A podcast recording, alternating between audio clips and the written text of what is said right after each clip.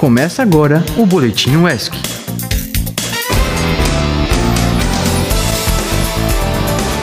Olá, ouvinte! Você está pronto para essa retomada de semana depois do feriado? Pois é, ontem foi comemorada a proclamação da República, mas hoje é dia de trabalhar, é dia útil.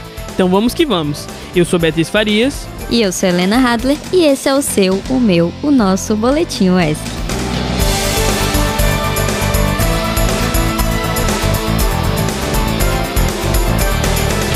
Para começar, vamos fazer uma varredura pelo país em seguida a gente vem para a UESC.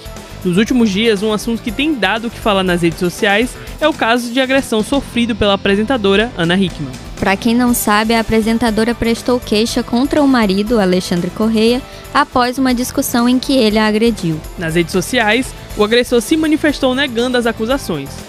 Ontem, a apresentadora agradeceu o apoio do público pelo Instagram. É importante falar que aqui no Brasil, uma mulher é vítima de violência a cada quatro horas. São Paulo e Rio de Janeiro concentram quase 60% do total de casos. Nós da Rádio ESC aproveitamos o momento para relembrar que violência contra a mulher é crime e que, em caso de agressão, ligue 180 e denuncie. Medidas como essas são importantes para que essas estatísticas diminuam.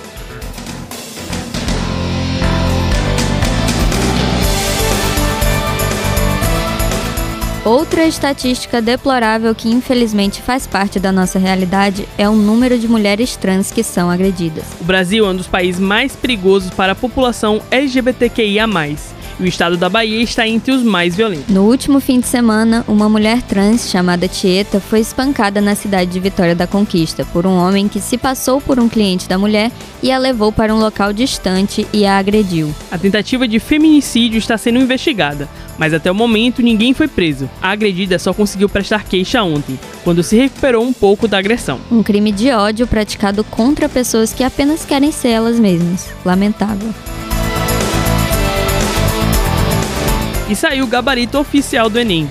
O pessoal que fez a prova no último domingo e estava ansioso já pode conferir as respostas de acordo com seu caderno de questões lá no site oficial do INEP. E por falar em ansiedade, eu sei que tem uma galera do curso de comunicação de vários lugares do país que já não aguenta mais esperar para saber o resultado de geração futura, né? O programa, que é uma parceria entre dezenas de universidades do Brasil com a TV Futura, adiou mais uma vez as datas para a divulgação do resultado.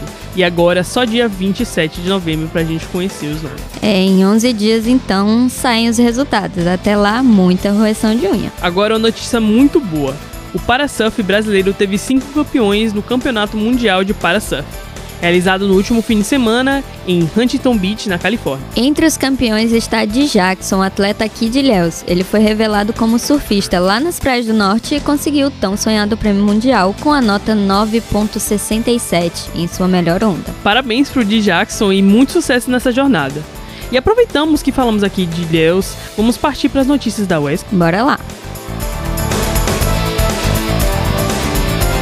Para começar as pautas da UESC, vamos falar do RU. Tá circulando aí pelas redes sociais vídeos de lava na comida do RU. É, que nojo. Mulher, primeiro foi num melão que é dado como sobremesa no café e depois num prato de arroz. O vídeo já tá no Twitter, Instagram e também já tá rodando pelo WhatsApp. Estamos aguardando para saber mais sobre isso e também um pronunciamento da empresa responsável por gerenciar o restaurante, a CAF Sabor. E nesta última terça-feira, dia 14, professoras e professores da UESC aprovaram a alteração da paralisação das atividades acadêmicas para o dia 30 de novembro. Antes marcada para o dia 21 de novembro, a nova data contará com a entrega de pauta de reivindicações da categoria 2024 em Salvador e com a mobilização na entrada do campo. Qualquer atualização sobre a paralisação, a gente noticia por aqui, então fique de olho. Ou melhor, como é rádio, fique de ouvido. E já está acontecendo pelo campus o 32º Ciclo de Estudos Históricos. O evento vai até amanhã no Auditório Paulo Souto,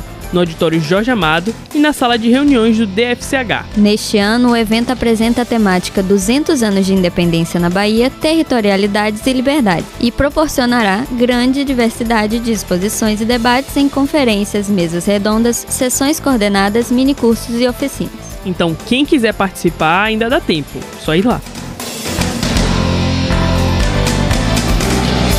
Enquanto o ciclo de estudos históricos termina, a Jornabio começa. A partir de amanhã acontece então a sétima edição da Jornada Baiana de Biologia.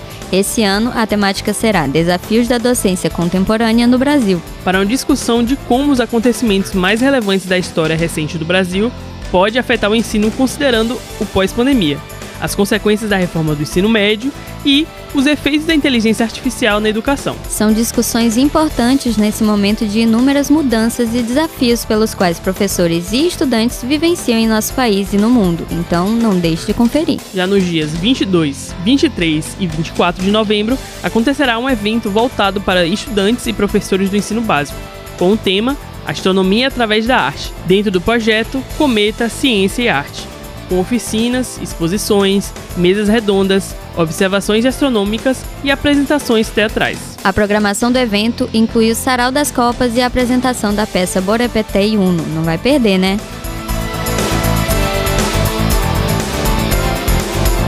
É isso, ouvinte. O Boletim UESC de hoje acaba por aqui. Mas fique de boa, porque amanhã estamos de volta trazendo para você as principais notícias da UESC e região. Se você quiser ouvir de novo alguma matéria deste boletim ou outras edições do programa, é só procurar por Rádio UESC nas principais plataformas de streaming. Para nos ouvir ao vivo, você já sabe. É só baixar o nosso aplicativo na Play Store ou o aplicativo Radiosnet na Apple Store e buscar por Rádio S. E se você tem alguma sugestão de pauta ou quer divulgar alguma coisa aqui, é só mandar e-mail para produção.radioesc@gmail.com. E não se esquece de seguir a gente no Instagram, hein? Eu tô de olho em vocês, é o arroba Radioesc. É isso, galera, até amanhã. Tchau. Esse foi o Boletim UESC.